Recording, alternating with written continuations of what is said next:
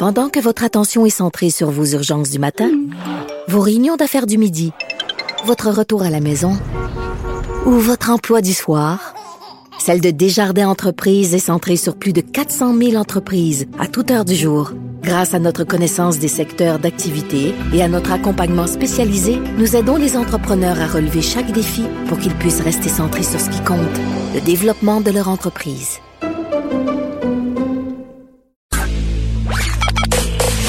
Joignez-vous à la discussion. Appelez ou textez le 187 Cube Radio 1877 827 2346.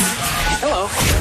On est avec Martin Geoffroy qui collabore à l'émission, mais qui est aussi euh, prof de socio au Cégep Édouard euh, Montpetit, entre autres, et ça rapport avec le sujet d'aujourd'hui. Martin, salut.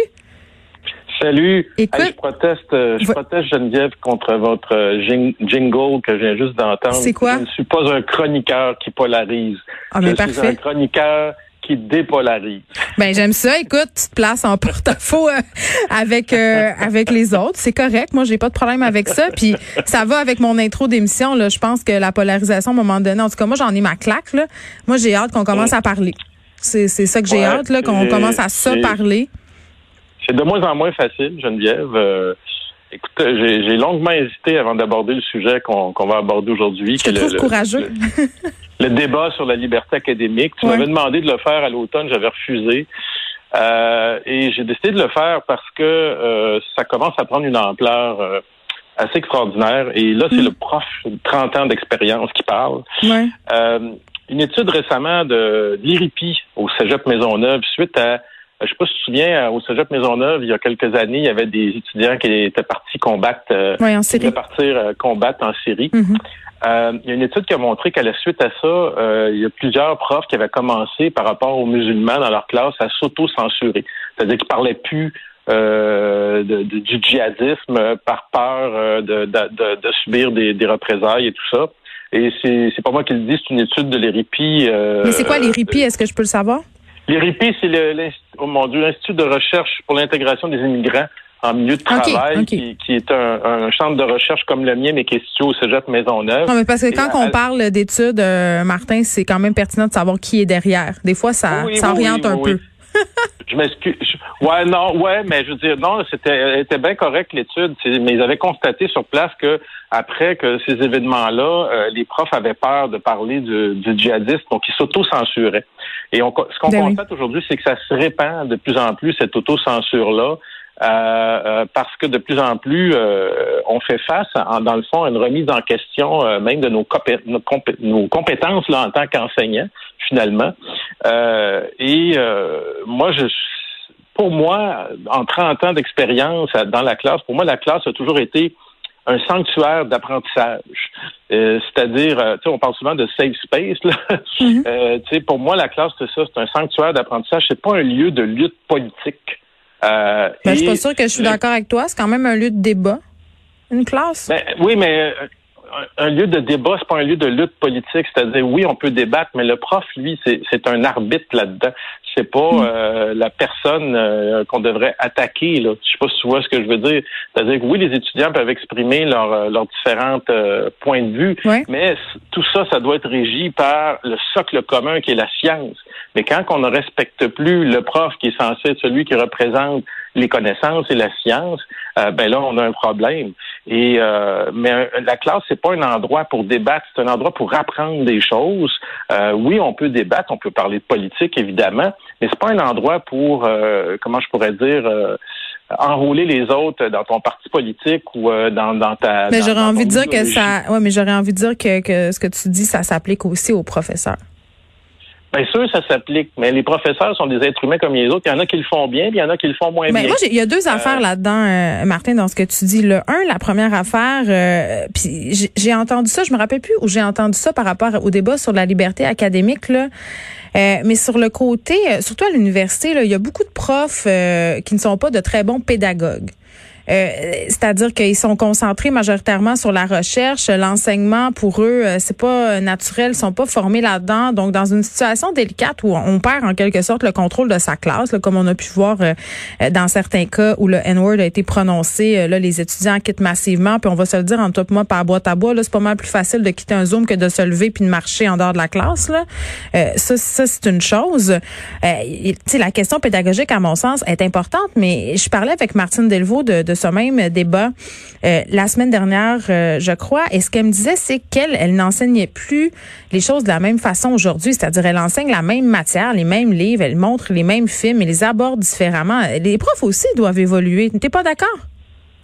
Ben, écoutez, euh, écoute, euh, moi j'ai toujours été pédagogue parce qu'en plus je, je suis pas un prof d'université, je suis un prof de cégep, mais j'ai déjà été prof d'université, mais même quand j'étais prof d'université. Mais c'est pas donné à tout le monde, tu le sais. Mais c'est pas donné à tout le monde, mais euh, la, la, la, problématique derrière ça, c'est que c'est vrai que c'est pas donné à tout le monde d'être pédagogue, mais en même temps comment je pourrais dire, le fameux N-word, moi, je l'ai jamais utilisé dans ma classe, tout simplement parce que, bon, j'ai pas, c'est vrai que j'étais pas en littérature, je faisais pas euh, euh, lire des œuvres là-dessus, mais j'ai toujours dit les noirs et les blancs, puis j'ai parlé des inégalités entre les noirs et les blancs, puis tout ça, tu sais. Sauf qu'à un moment donné, euh, il y a quatre ou cinq ans, je me suis fait dire par un étudiant que mon cours était hétéronormé. Oui, OK. bon, j'ai... Comment t'as accueilli ça? Comment j'ai accueilli ça? Ben, j'ai j'ai dit à l'étudiant, euh, ben c'est parce que je parle dans mon cours euh, des, des, des, personnes transgenres, LGTBQ, tout ça, j'en parlais, mais la, la, majorité de la société est, est, hétérosexuelle. Donc, quand tu parles de sociologie, de la société at large, la, si dans cette société-là, la majorité des gens euh, ils sont hétérosexuels, ben c'est sûr que la majorité du temps, tu vas parler d'eux dans le cours. Et en même temps, je trouve que c'est un peu un argument. Euh, c'est facile de dire ça dans le sens que ça enlève rien d'intégrer euh, tout ça dans une présentation ou dans la façon dont on s'adresse aux gens. Tu sais, moi, mettons, je me dis tout le temps, Martin, qu'est-ce que ça enlève? Mettons, qu'est-ce que ça m'enlève euh, comme prof d'université ou même euh, comme animatrice radio à la limite, d'utiliser une, langue moins normée, moins de parler de personne. Tu sais, je me dis, ça dérange du monde.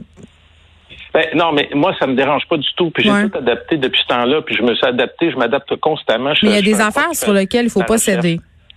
Mais c'est parce que ce qui arrive à un moment donné, là, c'est que c'est pas pas une question de céder ou pas céder, c'est mm. une question qu'à un moment donné, moi, il faut que je parle de l'ensemble de la société. Je, euh, je peux parler des problèmes sociaux aussi, puis j'en parle en, long et en large dans mes cours des de ces mm-hmm. problèmes-là. Euh, je veux dire, je parle de la radicalisation, je parle de la haine. Là, tu sais, je veux dire, je suis la première personne qui en parle. Mais ben oui, c'est ton champ. Euh, c'est parce qu'à un moment donné, ce qui arrive, c'est que euh, est-ce que c'est l'étudiant qui doit dicter le cours? Euh, moi, je crois beaucoup d'ailleurs à la co-construction des savoirs, c'est-à-dire un savoir qui va se construire avec les étudiants. Mm-hmm. et, même s'il ne faut pas négliger les expériences personnelles ou euh, le fait que c'est parce qu'à un moment donné, ce qui arrive, c'est que c'est ce qu'on veut nous imposer, c'est des sentiments, c'est plus des, des réalités sociales. C'est-à-dire que si explique-moi, je suis pas sûr que je te suis là. Ben, c'est parce que moi, ce que je vais dire, euh, bon, je vais prendre par exemple le terme de wokisme, que, que je trouve qu'il veut On dirait que je suis déjà tanné. Je suis tanné de ce mot-là. On peut s'arrêter? Non, mais le wokisme, ça veut rien dire. Ça a été inventé par la droite et l'extrême droite. Ça veut dire réveiller. Ben, ça, non, ça, ça, a été inventé pour euh, nier, en fait, le vrai nom, qui sont les minorités. OK? C'est des minorités qui ont des revendications, qui sont légitimes, euh, et il faut les écouter. Euh, et euh, quand on met ça tout dans le même paquet, ben c'est là que ça fait un débat polarisé. Mais quand on prend chacune des minorités une par une, puis qu'on les écoute, puis que dans le cadre d'une classe, ben on dit oui, il y a des inégalités sociales envers les femmes, il y a des inégalités sociales envers les noirs, puis qu'on amène avec ça des statistiques.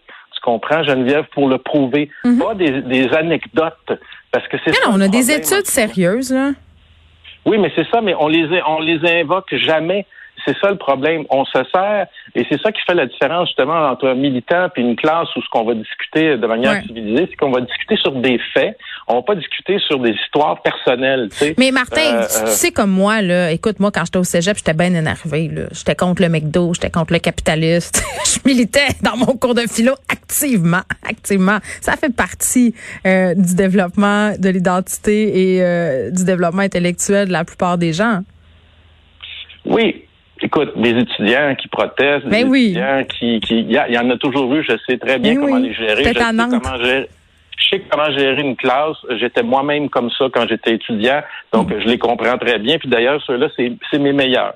Mais la, la- la problématique que je vois en ce moment, c'est qu'il y a des groupes qui se forment et Mm. qui remettent en question, euh, en fait, ce qui permet d'aller très, très loin dans la remise en question des enseignants en ce temps, c'est que c'est un métier qui est fondamentalement dévalorisé, Geneviève. Comprends-tu? Ouais. On est dans une pandémie, les profs sont à bout, sont même pas capables d'avoir du gouvernement une reconnaissance avec une nouvelle convention collective, OK?